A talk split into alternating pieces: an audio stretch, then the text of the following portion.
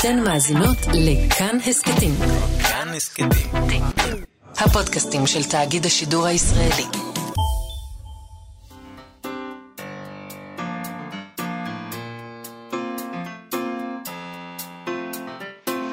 מה שכרוך עם יובל אביבי ומה יעשה לה. שלום, צהריים טובים.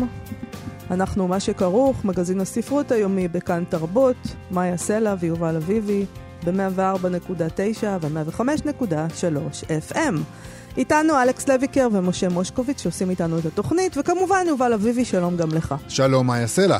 יש לנו תוכנית בגוון אה, רוסי-אוקראיני, אה, יוצאי ברית המועצות היום.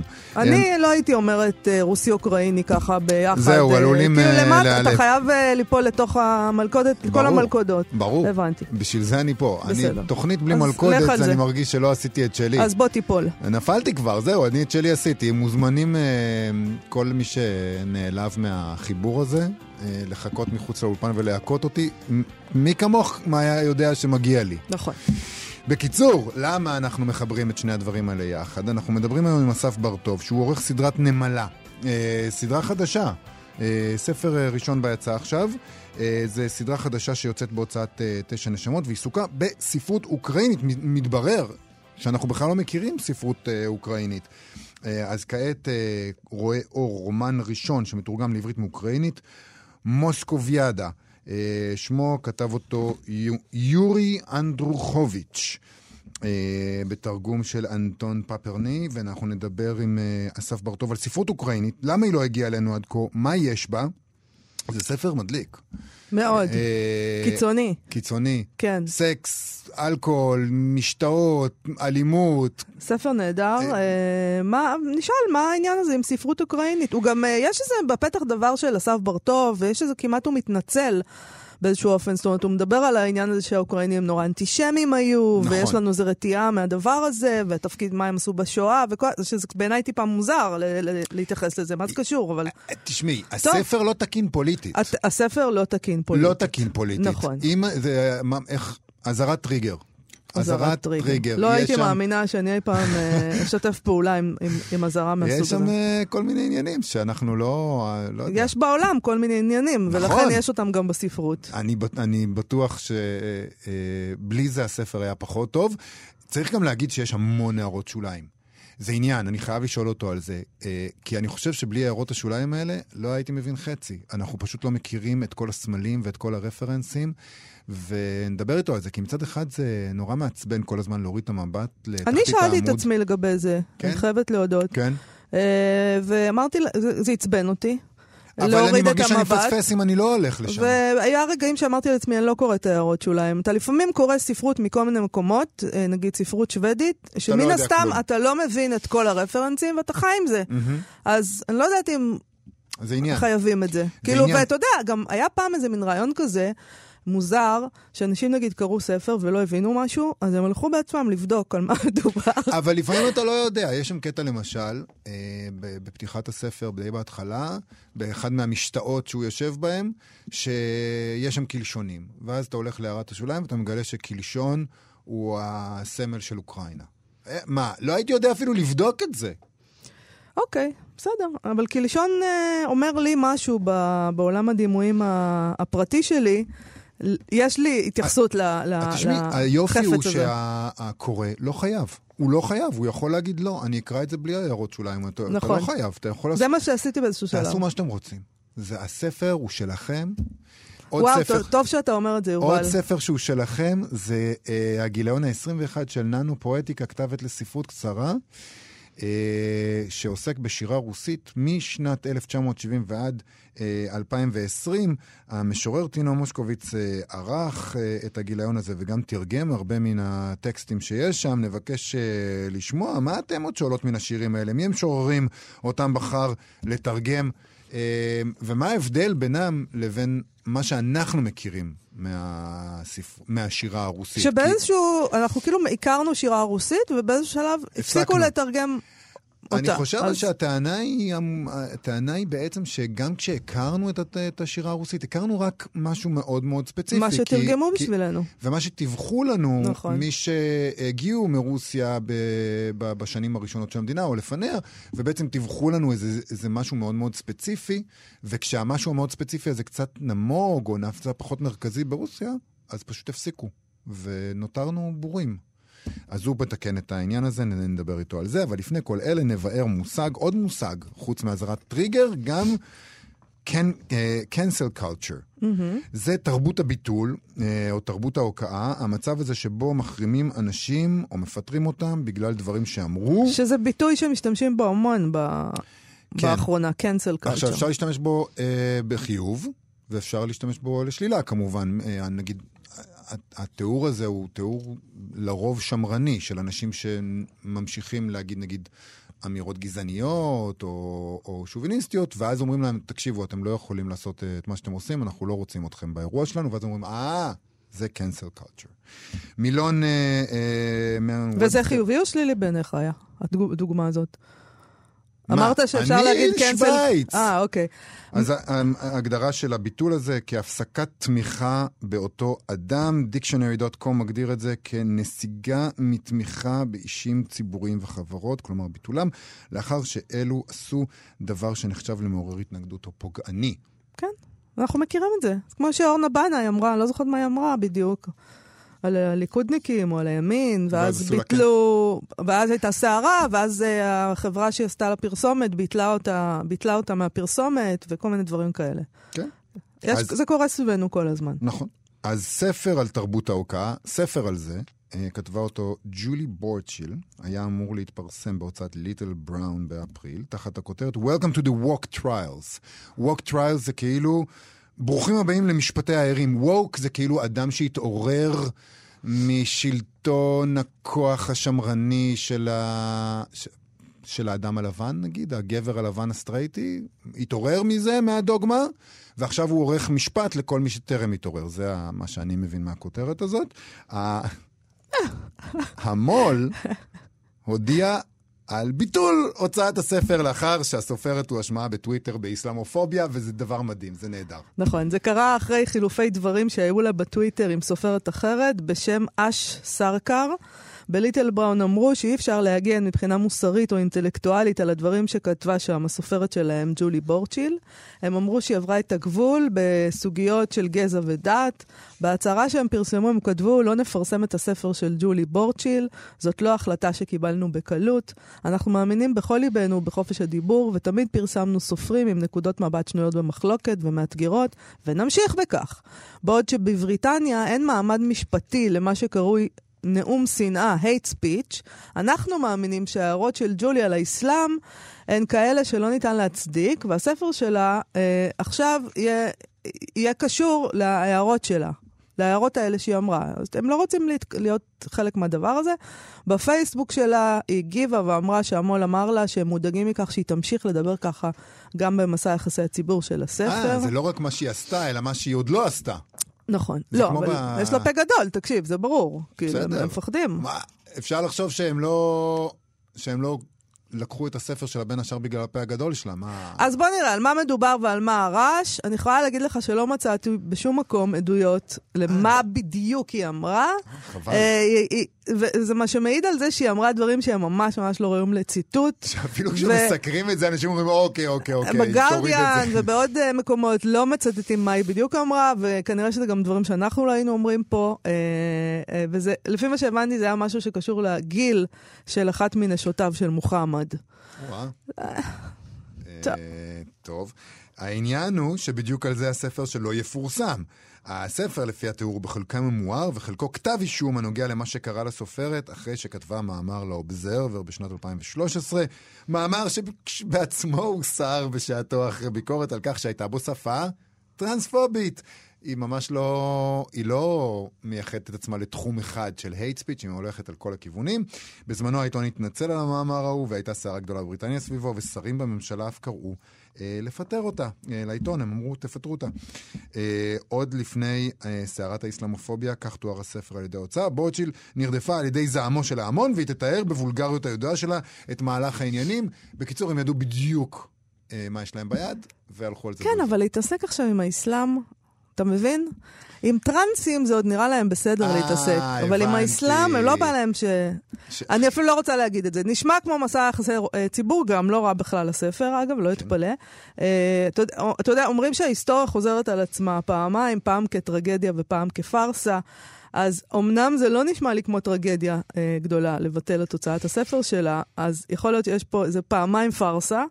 אה, ואני חושבת לעצמי, אולי כדאי שכל אחד יתמקד בלצחוק על המגזר שלו. זה יכול לפתור אה, הרבה בעיות, שהיהודים יספרו בדיחות על יהודים, והטרנסיות על טרנסיות, ומוסלמים על מוסלמים, כי לצחוק על אחרים, אה, לא יודעת. אני רוצה להגיד לך שתמיד... וגם יש דברים ש... סליחה, אה, כן, סליחה. בבקשה. יש דברים שמתאים בסלון, אנחנו בסלון, בבית, עם חברים שלנו. הבעיה היא שכבר בסלון גם אי אפשר. לא, תלוי מי החברים שלך. אני, את, אני אנחנו- בסלון יכולה להגיד מה שאני אני לא רוצה. יודע, זה 1984 עכשיו, כולם מצלמים אותך כל הזמן, והופ, זה בפייסבוק. לא, לא. אז תחליף את החברים שלך. אני, אני על זה. העולם, אני רוצה להגיד אה, שתמיד תימצא ההוצאה. אני חושב שתימצא ההוצאה. בוודאי, יימצא- היא עכשיו תהיה להיט. היא עכשיו תהיה להיט, ותימצא איזו הוצאה, נגיד, שמרנית יותר, יש דוגמאות כאלה. לא, אבל ב- זהו, השמרנים הם גם אפילו. כבר לא שמרנים, כי השמרנים אמ- אמורים לא לרצות, השמרנים האמיתיים אמורים לא לרצות להכיל את הוולגריות המגעילה הזאת.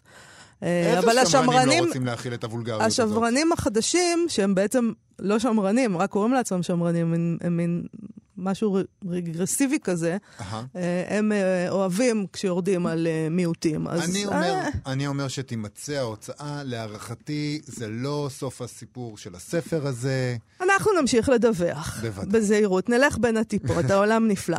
רומן ראשון מתורגם לעברית מן השפה האוקראינית, רואה אור בימים אלה, שזה דבר די מדהים, יובל.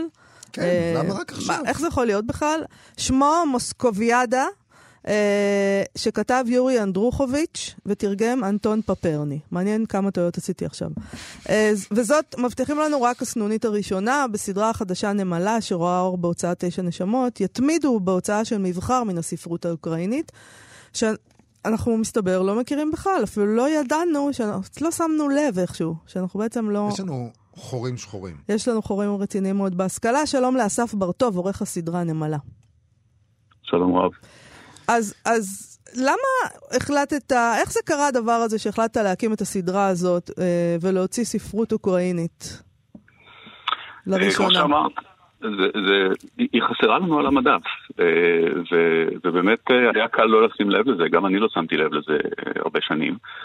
אה, אבל הקורא העברי אה, זכה במתרגמים אה, מצוינים מהרבה שפות, אה, לא רק מספרויות גדולות כמו גרמנית או צרפתית, אלא גם מספרויות קטנות כמו פינית ואיסלנדית, אנחנו מקבלים עכשיו נכון. תרגומים, שזה נהדר.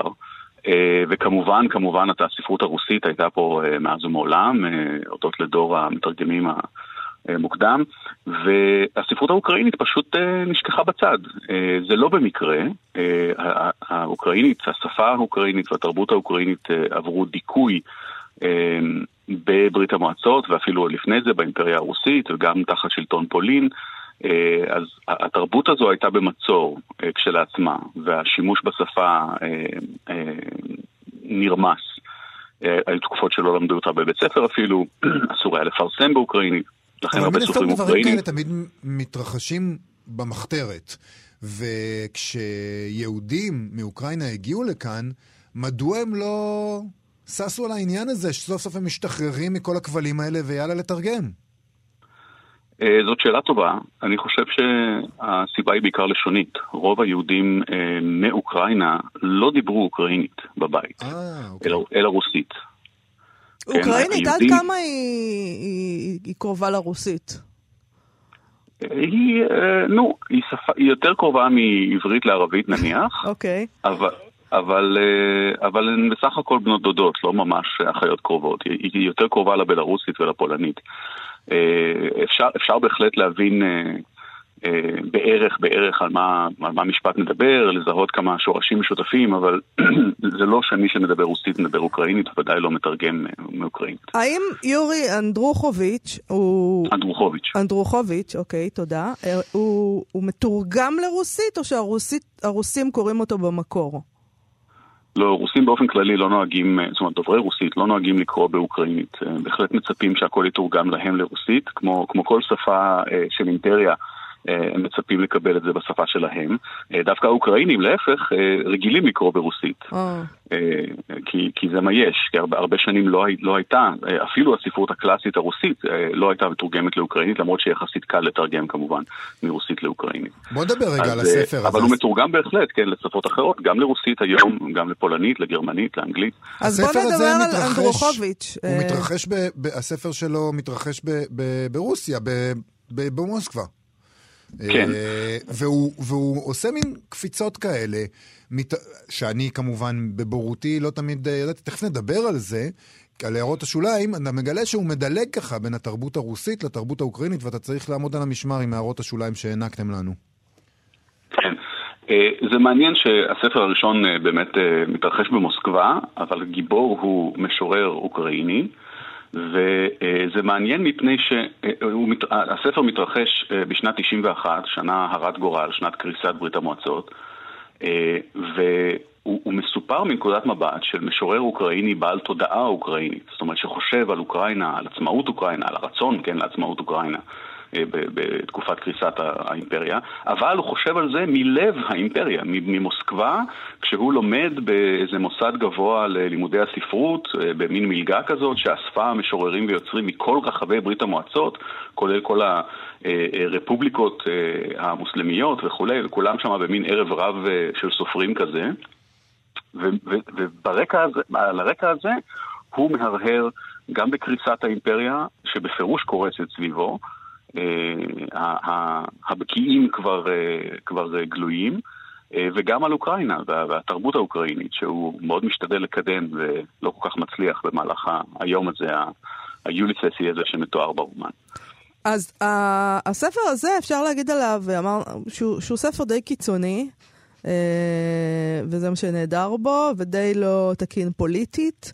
ומעניין אותי למקם אותו כדי להבין משהו על הספרות האוקראינית. איך הוא, איפה הוא ממוקם שם, הספר הזה והסופר הזה? אני אקדים ואומר שאני כמובן לא מומחה לספרות האוקראינית, אני בעצמי יחסית חדש בהתעניינות בתרבות האוקראינית, אה, ולא לא קראתי בה מספיק כדי לתת חוות דעת אה, של מומחה. אבל זה, אנדרוכוביץ' הוא, סופ, הוא, הוא, הוא סופר בולט, אה, עטור פרסים, גם באוקראינה וגם אה, פרסים אה, בינלאומיים, כמו פרס רילקה, פרס חנה ארנדט, פרס רמרק, אז הוא, הוא בהחלט סופר בולט. הוא בן 60 בערך, חי במערב אוקראינה, בגליציה, והוא הוא, הוא אחד מקבוצת סופרים שעלתה בשנות ה-80, שנקראת תופעת סטניסלב. סטניסלב זו אה, עיר במערב אוקראינה, היום היא נקראת איוונו פרנקיבסק, בזמנו היא נקראה סטניסלב, זה השם שיהודים קראו לה גם. אה, ויצא ככה שבתחילת, באמצע שנות ה-80, אה, קמו ארבעה סופרים ומשוררים בולטים, כולם בני אותה עיר או אותו אזור, אחד מהם מכפר באזור. וזה חריג, בנוף הספרותי של ברית המועצות המאוחרת, פתאום יש ארבעה יוצרים בולטים מאיזה מאיזה עיר, עיר נפה כזאת אה, באוקראינה, אפילו לא מקייב. אה, זה היה מיוחד, ולכן קראו להם תופעת סטניסלב. אה, והחבר'ה האלה הקימו ארגון שנקרא, לא ארגון, מין הרכב שנקרא בובה בו, בורלסקה, בלאגן ובופונדה, mm. כן, ליצנות. והמטרה שלהם המוצהרת הייתה לתת פרשנות קרנבלית למתרחש באוקראינה. הם היו כמובן מתנגדי שלטון, רצו דמוקרטיה, רצו התמערבות, ודרך הקרנבל, דרך ליצנות וסלפסטיק וסאטירה וכל, ואפילו אופרה שלמה הם העלו, אה, הם בעצם העבירו ביקורת על השלטון בכסות אה, של, של רק בידור וכולי. זאת אומרת, הוא משורר שגם מזוהה פוליטית, אה, מאוד פרו-מערבי, אה, מאוד מנסה לגרור את אוקראינה העצמאית עכשיו, זאת אומרת, הוא עוד היה מתנגד משטר, אבל עכשיו הוא מנסה מאוד לגרור את אוקראינה מערבה ולהתרחק מההשפעה של אה, פוטין ורוסיה. תשמע, הקרנבליות ללא ספק בספר הזה קיימת, נכון. אבל, אבל זה קרנבליות שהיא לא קרנבליות שמחה, יש שם הרבה בעיות והרבה...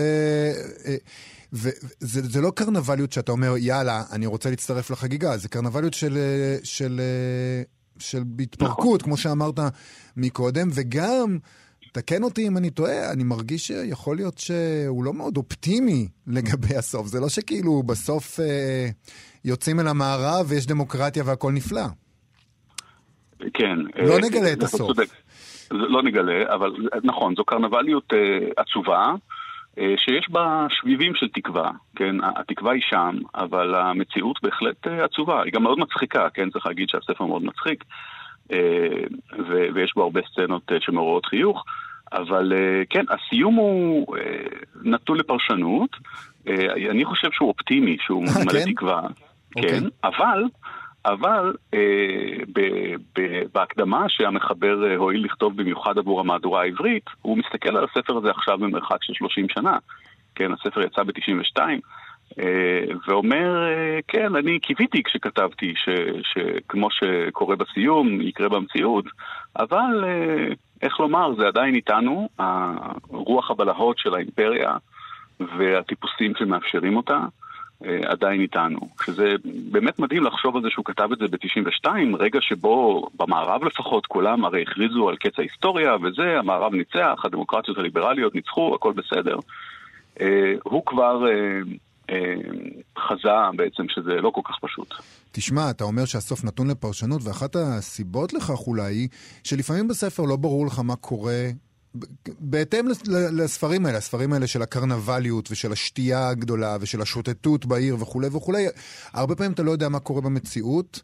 ומה מתרחש במוחו של הגיבור, והוא נע בין פנטזיות להתרחשות uh, אמיתית, uh, בלי להזהיר, לא מזהיר אותך מראש. נכון. Uh, הספר מסופר בגוף שני, המספר פונה לעצמו ואומר, הלכת ועשית, אה, וזה גוף שני אחד, וחוץ מזה יש עוד גוף שני שהוא איזשהו אה, מלך אוקראינה מדומיין שהגיבור אה, מנסח לו ככה בראש מין מכתבים כאלה, מכתבי תלונה ו... ו והתרפסות, שבהם הוא מנסה לשכנע את המלך הזה לבוא ולהציל את המצב, כן? בוא, בוא ותציל את האוקראינים שלך, מלכנו. וחלק מהסיפור מסופר באמת כ- כתוכן האיגרות הללו שהוא לכאורה מנסח אה, לאותו מלך שלא קיים. אה, וחלק כאמור מדבר אל עצמו בגוף שני, וחוץ מזה אנחנו גם אה, זוכים ל- ל- להאזין לתודעה של הגיבור שכתובה בגוף ראשון. מאוד מבלבל, אכן, מאוד אכן מבלבל, אבל שווה... כן. שווה, ל... אני, אנחנו לפני סיום אני חייב לשאול אותך על הערות השוליים. דיברנו על זה אה, קצת קודם, ודיברנו על זה מאיה ואני. איך החלטתם לעשות את זה? זאת אומרת, אני מרגיש שהספר מאוד חסר בלי הערות השוליים, כי אני לא הייתי מבין את רוב, אני חושב שאולי את כל הערות השוליים לא הייתי יודע לבד, אה, פחות או יותר, אבל אה, מצד שני, אני יודע שזה מייאש קוראים לפעמים, לקרוא ספר ש... שהם כל הזמן צריכים לרדת אה, עם העיניים לתחתית העמוד כדי להבין מה הם קוראים. וזו באמת שאלה, האם אתה רוצה לבאר לקוראים שלך את מה שהם בוודאות לא יודעים, כיוון שזאת לא רק שפה שלא מוכרת לנו, אלא בעצם תרבות שלא מוכרת לנו, והרבה מאוד סימנים שהקריאה בלעדיהם היא חסרה, או, אז אתה רוצה לעייף אותם, אתה רוצה לתת להם את זה, איך החלטתם לעשות את זה כפי שעשיתם זו, את זה? זו הייתה התלבטות, זו הייתה התלבטות גדולה בהחלט. Uh, המתרגם הנהדר uh, אנטון פפרני ואני uh, ראינו לנכון להוסיף הערות שוליים. Uh, ואני חדש בתחום המו"לות, uh, אוריאל קון, שותפי מתשע נשמות, uh, ש, שנענה לאתגר להנגיש את הספרות האוקראינית, uh, אמר שלא מקובל ולא כדאי להוסיף כל כך הרבה הערות שוליים, ואנשים שונאים את זה וזה מפריע. Uh, בהתלבטות הזאת uh, אני התעקשתי על הערות שוליים, uh, ואוריאל פרגן, אבל כמו שאמרת בהתחלה, אפשר לא לקרוא אותן, כן? זאת אומרת, אתה מוזמן לנסות, אתה מוזמן לקרוא רק חלק, אתה מוזמן לקרוא בשטף, ואם אתה לא מבין משהו, לפנות להערות השוליים, הן שם. נכון. והן לא בסוף הספר, כי זה בכלל מעצבן, נכון. בעיניי. לא חייבים, אבל... זה שם. ועכשיו, ניסינו, תראו, לא, לא הסברתי מי זה סטלין או מי זה לנין. כן, אבל, תודה לך כן, שלא זלזלת אבל- בנו אבל- עד כדי כך. אבל אני חושב שלא כל הקוראים העבריים יודעים מי זה ג'זרז'ינסקי. כן. אה, שמוזכר שוב ושוב שם, והוא הוא איזשהו, הוא אחת מדמויות הבלהות של האימפריה, צריך להבין את זה. אה, שלא לדבר על ציטוטי שירה, כן? הוא- אנדרוכוביץ' כותב אה, ומצטט שורות כמו, אה, אני יודע מה, אומרים ישנה ארץ, או שלום רב שובך, שהקורא האוקראיני לא זקוק ל- להערה כדי להבין את מי מצטטים. כן. אבל, אבל עכשיו, בסדר, יש אה, פרקטיקה כזאת בתרגום, מה שנקרא להנהיר. כלומר, אל תוסיף הערת שוליים, אבל תתרגם ככה באיזה שינוי נוסח קל, שזה יהיה נהיר יותר. אבל אי אפשר להנהיר ציטוט של משורר לאומי אוקראיני. צריך פשוט כן. להגיד, זה המשורר הלאומי האוקראיני, וזאת שורה ש, שההקשר שלה הוא כזה וכזה. תשמע, אני לא, לא יכול לייהד את זה ולהפוך את זה אה, לביאליק. יש לך פה באולפן נציגים לשתי הגישות. אני קראתי עם הערות שוליים בסופו של דבר, ומאיה בסופו של דבר אה, זנחה אותן, והנה, הסתדרנו שנינו. אני רוצה לשאול כן. אותך, אסף, לסיום, אה, מה מה הבא בתור? מה- מה- מה צפוי לנו? אה, אנחנו עוד חושבים על זה לאט לאט. זה, זה בכל זאת עיסוק שהוא תחביב שלי, לא, לא הפרנסה שלי, אז אני עושה את זה לאט לאט בין שאר עיסוקיי. אה, עוד לא בחרנו את הספר הבא, אבל יש לנו כמה שאנחנו שוקלים אה, ו- וזוממים אה, לתרגם. ואני רק אעיר שסדרת נמלה היא מפעל דו-לשוני, אנחנו עושים אותו דבר בצד האוקראיני. זאת אומרת, עומדים להוציא ספרים מתורגמים מעברית לאוקראינית. או, איזה? מי? כן. כי, כי אה, עוד, עוד אי אפשר לדבר על זה כי לא נחתמו החוזים, Mm. אבל אה, בואו נגיד קלאסיקת ילדים שכולנו גדלנו עליה. ויש שם עניין? ב- ב- בספרות אה, העברית? מיץ פטל? אה, עוד לא, אה, אבל, אבל גם, גם פה עוד לא היה עניין בספרות האוקראינית. נכון. טוב, נאחל לך אנחנו- בהצלחה. אבל ממש רוצים לחבר את שתי הספרויות האלה שיכירו אחת את השנייה יותר טוב. אנחנו אסף. ברטוב, עורך הסדרה נמלה, שיוצאת בהוצאת תשע נשמות. אז דיברנו על מוסקוביאדה של יורי אנדרוכוביץ'. תודה רבה לך על השיחה הזאת. תודה לכם. להתראות. גיליון חדש של ננו פואטיקה, כתבת לספרות קצרה, מתמקד הפעם בשירה רוסית שנכתבה בין 1970 ל-2020. אז מה יש בה בשירה הרוסית החדשה הזאת? שלום לעורך הגיליון המשורר, טינו מוסקוביץ'. אהלן, מושקוביץ. מושקוביץ, סליחה. די, פעם שנייה כבר, נו. אנחנו, אם, אם לא נעשה את הטעות הזאת שוב ושוב, אז איך נשבור את הקרח בפעם הבאה? נכון. אה, אני יכול למצוא מלא... לא צריך, אתה אומר, מושקוביץ. אה. אה, תשמע, אתה כותב בפתח הדבר, כי הכוונה שלך באוסף הזה לצייר דיוקן של דור. לא דיוקן מוסרי, אלא דיוקן אסתטי של השירה הרוסית בחמישים השנים האחרונות. אז מה, מה הוא אותו דיוקן אסתטי של הדור הזה? תן כמה קווים לדמותו. תשמע, זה דיוקן מאוד מגוון ורב פנים. אה, נורא קשה ככה בשתי שורות אה, לצייר. צריך לקרוא פשוט. אז בוא, העניין הוא, כן. העניין הוא שהשירה הרוסית התפתחה במעין מיקרוקוסמוס בכל כל התקופה הזאת. זאת אומרת, היא הייתה די נעולה אה, אה, למערב, והמשיכה להתפתח בתוך המיקרוקוסמוס הסובייטי. אז אה, אפשר לומר שהיא די ייחודית. זאת אומרת, המודרניזם הרוסי הוא לא המודרני, המודרניזם האנגלוסקסי, הוא בוודאי שלא הצרפתי, וככה זה גם נמשך הלאה. למה בעצם אה, הפסיקו לתרגם אה, את השירה הרוסית לעברית?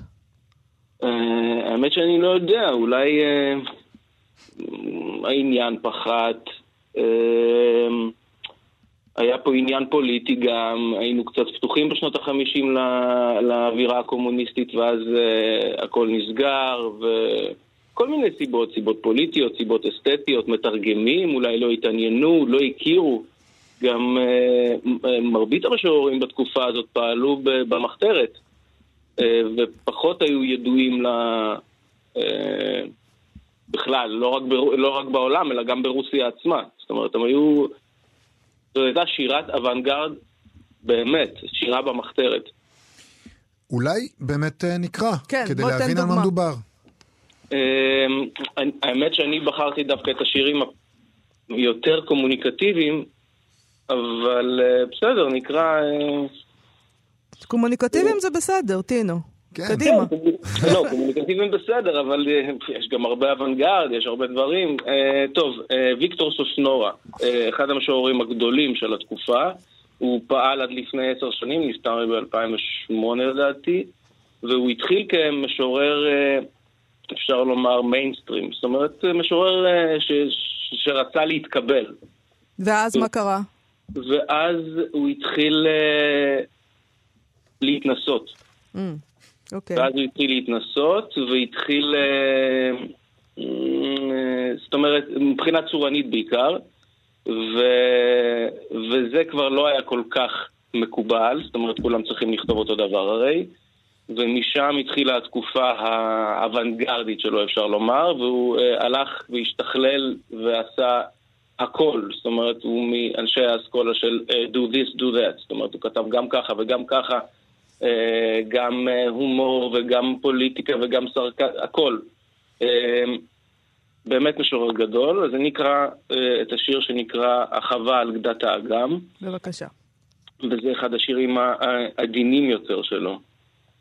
של מי השרטוטים הכרוכים, צלב זבובים בזכוכית, לך כאן, אוקיינוס חלב ירחי, פרווה על שכמי אשוחים, בפרחים ניחוחם של זיקוקים ועשן, המים מסלול נחיתה מאושר לברווז, וימחקה באגם בן של עוד בן אדם, זז? לשועל ולקיפוד הראשים, כן לציפור בברושים, נופת נוטפת בכוורת לשמה, ורק לו, משום מה, אין איפה. אין עם מי לדבר כדי לשחרר את הבן משמה. הדגים מסיטים מבט, רק המצוף כמו דמעה שטה. פלא בבית, שעון, המשקולות בשעון משיקות לחיים, כי גוף השעון והפלא גם, כי בן של עוד בן אדם חי כאן. העולם לא טמא, לא קדוש, החזירים שמים את הראש, שכב. תמו ימי הקרות, חם ונעים לפרות, שקט. היין ישן בבקבוק, מחר הצרעות יכו לפי חרב. הזרע נובט לנצרים, ועולה וצומח כציר כדור הארץ. אני רוצה לשאול אותך, דיברת מקודם על המחתרת ועל העובדה שהדברים האלה נכתבו ב, ב, ב, ב, במצב שבו בעצם אסור לכתוב וצריך לכתוב כמו כולם, אבל בעצם אתה, התקופה הזאת מ-1970 עד 2020 ברוסיה היא תקופה שקרו בה כל מיני דברים, השתנתה רוסיה, מי שכותב ב-2020 כבר לא כותב במחתרת, תקן אותי אם אני טועה. אה, ובעצם יושב... כן, פוטין מת על שירה חופשית. לא מת על שירה חופשית, אבל אה, זה לא מה שהיה... לא יודעת, אה, באמת מעניין. בוא נראה. בהקשר הזה יש לי איזה סיפור מאוד מעניין לספר לכם. קודם כל, קודם, טוב, נתחיל מההתחלה. קודם כל, הייתה מין אה, תקופת, אה, אני יודע, ליברליזציה מסוימת, אחרי אה, שסטלין מת, וחרושצ'ב עלה אה, לשלטון וחשף את הפשעים של סטלין, והודיע, אנחנו אה, בעד ליברליזציה של חיי היום-יום. ליברליזציה מסוימת, כן? Mm-hmm. עדיין היו גבולות מאוד ברורים. פחות נוקשים מהתקופה של סטלין, אבל עדיין. ושירים כאלה נוגעים ואינטימיים, אה, זה לא... אה, היו באים אליו ומבקשים ממנו לכתוב משהו כזה שזה, כדי להרים את הקהל. אה, עכשיו, הסיפור שאני מוביל אליו הוא סיפור של בחור מחזאי עכשווי, בחור צעיר בן 40, שכתב מחזה קונטרוברסלי, מצחיק להגיד את זה, מחזה סאטירי על סטלין, וסגרו לו את ההפקה ברוסיה, והוא התייאש ועלה לארץ לפני חצי שנה בגלל זה. אה, הוא פה. הוא פה, והמחזה שלו אה, תורגם על ידי, ועכשיו הוא... אה, במלינקי, בתיאטרון מלינקי, כנראה יתקבל, לא ברור, אולי תהיה הקראה ראשונה עכשיו בזום, נראה, נראה מה יהיה. אתה אומר לא הרבה השתנה שם מהבחינה הזאת. לא השתנה כלום, הוא טוען שהוא באמצע חזרה, הם קיבלו טלפון ממשרד התרבות ואמרו להם לעדן. וואו. מדהים. כזה. אבל איך, איך משרד התרבות ידע מה הולך שם? הם יודעים, מה, הם יודעים. לא יודע, כנראה, לא יודע. טוב, יש לי הרבה שאלות לשאול אותו. זה התפקיד שלהם לדעת, מה זאת אומרת? הוא כבר יודע עברית, המחזאי הזה? מה? המחזאי הזה כבר יודע עברית? או שהוא... כן, תרגמתי, הוא מתורגם, לא, תרגמתי. אבל המחזאי עצמו, הבן אדם אה, שכתב. הוא לא, לא. אוקיי. הוא לא יודע עברית, הוא גם בקושי אנגלית, אבל המחזה והרומן שלו תורגמו למלא שפות עכשיו, הוא די sensation כזה בעולם. תגיד, אז אה, מי, אה, רומן, אגב, מי שרוצה, אני ככה מעלה את העניין מה- הזה. מה שם הבחור? אה, ארתור סולומונוב. ארתור סולומונוב. תשמע, זה די מדכא בגדול, אה, אבל הש- כן, מצד שני אבל... זה אה, השירה הטובה. מצד שני, זה קצת מדכא, אבל מצד שני, זה שהשלטון פוחד מתרבות, זה, מעול, זה כאילו, זה, זה אומר משהו על התרבות. נכון, זה נהדר. אה, בוא נקרא אז עוד עוד שיר. שיר אחד. בבקשה. יאללה. אה, זה סונט של אלכסנדר יריומינקו, ואני לא... אה, הוא אחד הנציגים הבולטים של תנועת המטה-ריאליזם. אה, אה, אחד ה... אחת התנועות המרכזיות בפוסט-מודרניזם הרוסי. אז זה נקרא... אה, המחזור נקרא סונטים לא צרורים, וזה מספר 6. ביער של חשוון שקעו חורשות החורף, כאילו התחלפו במקומות. וכל האילנות פרטו את המעות. עם מסכת הגז הטבע נם בחורש. הגז לא זז, פחמן דו-חמצני, נשורת. האור במים לא מרבה בנשימות. היער נם בתורף הדברים, והם עמו. העמודים, המסילות, זו האשמורת השנייה. הטבע נם כמו פס פרוס לאורך. הוא מכוון את העיניים, עיניים שאינן נעצמות, אל מרחקי אי שם, שרוע על מישורת. ישן עמוק, סודית בתוך תיטורת המטבע. נם החורש התקוע בישורת, ובמקבילותיה מתצפת לתוך עצמו. טינו מושקוביץ, אה, ננו פואטיקה, אה, שירה רוסית, 1970 עד 2020. זה קובץ יפה מאוד. תודה רבה לך על השיחה תודה הזאת. לכם. תודה, להתראות. היינו בחופש, זה כבר נראה כאילו זה היה לפני הרבה זמן. נכון. החופש הזה פג לו ותם לו והתפוגג. אבל בחופש הזה קראנו, למרבה הפליאה. כלומר, גם כשאנחנו בחופש אנחנו קוראים, למה זה מפתיע? כי אנחנו קוראים כל הזמן בעבודה. אז אז מה? כשאתה בחופש אתה לא אמור לקרוא. זה אני התפיסה לא שלי. רואה, לא, זו לא התפיסה שלי. אבל אני, עובדה שאני ממשיך לקרוא. ו... אמ, בחופשה קראתי את הספר שהתפרסם עכשיו של אריך קסנר, אל האבדון, ואני מאוד אהבתי אותו. זה ספר למבוגרים של אריך קסנר, שידוע פה בעיקר בזכות הספרות אה, שלו לילדים ולנוער. זה יצא בהוצאת הקיבוץ המאוחד, ומספר על ברלין של ראשית שנות ה-30. מזכיר במשהו את מה שמתרחש אה, בברלין אלכסנדר פלץ, וגם מזכיר במשהו אמ, את ספרי הילדים של קסנר, בזכות זה שכמו שהוא רגיל לעשות בספרי הילדים, בתחילת כל פרק כתוב מה הולך לקרות, אני מת על זה. אה, למשל, בפרק השישי כתוב הדו-קרב על יד המוזיאון העירוני. מתי תפרוץ המלחמה הבאה? רופא שיודע לאבחן. וזה אומר לך בדיוק מה הולך להיות, אז אני מחבב את זה, אבל תוכן הוא כמובן למבוגרים. שני חברים אה, נהנתנים, אנשי מדעי הרוח בברלין ששוקעת לתוך הנאציזם, ואני אקרא קטע קצר. הם מסתובבים שם בלילה, ואז קורה הדבר הזה. ברגע זה שמעו שניהם ירייה וצעקה. מיד אחר כך שלוש יריות מכיוון אחר. לבודה רץ בחשיכה על הגשר לעבר המוזיאון. שוב נשמעה הירייה. בילוי נעים, אמר פביאן לעצמו, ואף על פי שחש בליבו, רץ להשיג את לבודה. לרגלי רולנד שעל יד המוזיאון השתופף גבר, נופף באקדח ושאג, חכה חכה, חזיר! וירה שוב לעבר הרחוב, אל יריב סמוי מן העין. פנס נשבר. זכוכית התנפצה על הכביש. לבודה הוציא את האקדח מידו של האיש, ופביאן שאל, למה אתה יורה בישיבה בעצם? כי הוא פגע לי ברגל, נהם האיש. זה היה בחור צעיר וחסון, חבוש בכובע מצחייה. חתיכת חלאה שאג, אבל אני יודע את השם שלך, איים אל החשיכה. הקליע פילח את השוק, קבע לבודה, קרא על ברכיו, הוציא ממחטה מכיס מעילו וניסה לחבוש חבישת חירום. זה התחיל במסבעה שם, כונן הפצוע. הוא מרח צלב קרס על המפה של השולחן. אני אמרתי משהו, הוא אמר משהו, אני החטפתי לו מכה מאחורי האוזן, בעל הבית השליך אותנו החוצה. הטיפוס הזה רדף אחריי וקילל את האינטרנציונל. אני הסתובבתי, והוא ירה על המקום. אז עכשיו השתכנעת לפחות? שאל פביאן והביט למטה על האיש שחשק את שיניו כי לבודה התעסק, בפצע. הקליע כבר לא בפנים, הודיע לבודה. מה זה? שום אוטו לא עובר פה, זה כמו בכפר. אפילו שוטר אין, קבע פביאן בצער. זה מה שעוד חסר לי, שוטר! הפצוע, הפצוע ניסה לקום.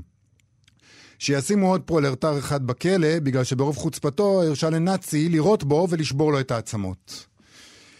אני מדלג קצת, הם uh, תופסים מונית כדי להביא אותו לעזרה, ואז קורה הדבר הזה. פתאום קרא מישהו, הלו, פביאן פתח את עיניו וחיפש את הקורא. הוא שכב על הארץ, נשען על מרפקה, והידק את ידו אל ישבנו. מה קרה לך? אני השני, גם אני נפגעתי. פביאן נעמד בפיסוק רחב ופרץ בצחוק. מן העבר האחר, מחומות המוזיאון, הצטרף הד לצחוקו. סלח לי, קרא פביאן, זה שאני עליז, זה לא הכי מנומס. האיש הרים את אחת מברכיו, האהבה את פניו, הסתכל בכפות ידיו המוגלות בדם ואמר במרירות, תצחק אם אתה רוצה. יבוא יום שהחשק לצחוק, יעבור לך. מה אתה עומד לך שם? צעק לבודה וחצה ברוגז את הרחוב. אך, שטפן, אמר פביאן, פה יושב החצי השני של הדו-קרב, עם כדור בתחת, במחילה. הם קראו לנהג והכניסו את הנאצי למונית על יד הקומוניסט, חברו למשחק. שני הידידים עלו אחריהם והורו לנהג להסיע אותם אל בית החולים הקרוב. המונית יצאה לדרך. כואב מאוד? שאל הבודה. נסבל, אמרו שני הפצועים פה אחד ונתנו זה בזה מבט קודר. בוגד בעם, אמר הנציונל סוציאליסט. הוא היה גבוה מהפועל, לבוש טוב ממנו, ונראה כמו פקיד. בוגד בפועלים, אמר הקומוניסט. תת אדם שכמוך קרא אחד. קוף שכמוך קרא אחר. וככה זה ממשיך. אה, ב... נשמע קצת ספר לילדים. יש פה את לא ה... לא נעים לומר. לא, לא, יש פה את הסגנון הזה, אבל אה, אני מאוד אהבתי את זה. אה, ואני... אתה אולי תגיד גם אה, מי תרגם ו... בוודאי, אילנה אמרמן תרגמה את זה, אה, יצא בספריית פועלים, אל האבדון, ערך קסטנר. יפה. ערך קסטנר אהוב עליי מאוד כסופר ילדים, אז אני בהחלט אנסה לקרוא את זה. חוץ מזה שאפשר גם לקרוא ספרי ילדים כשאתה מבוגר. ברור, במיוחד את הספרים של ערך קסטנר. נכון. אז uh, נראה לי שאנחנו צריכים לסיים. Uh, בוא נגיד תודה למשה מושקוביץ ואלכס לויקר שעשו איתנו את התוכנית. אתם מוזמנים ומוזמנות לעמוד הפייסבוק שלנו ולעמוד הפייסבוק של כאן תרבות. נהיה פה שוב מחר. להתראות. אתן מאזינות לכאן הסכתים. כאן הסכתים. הפודקאסטים של תאגיד השידור הישראלי.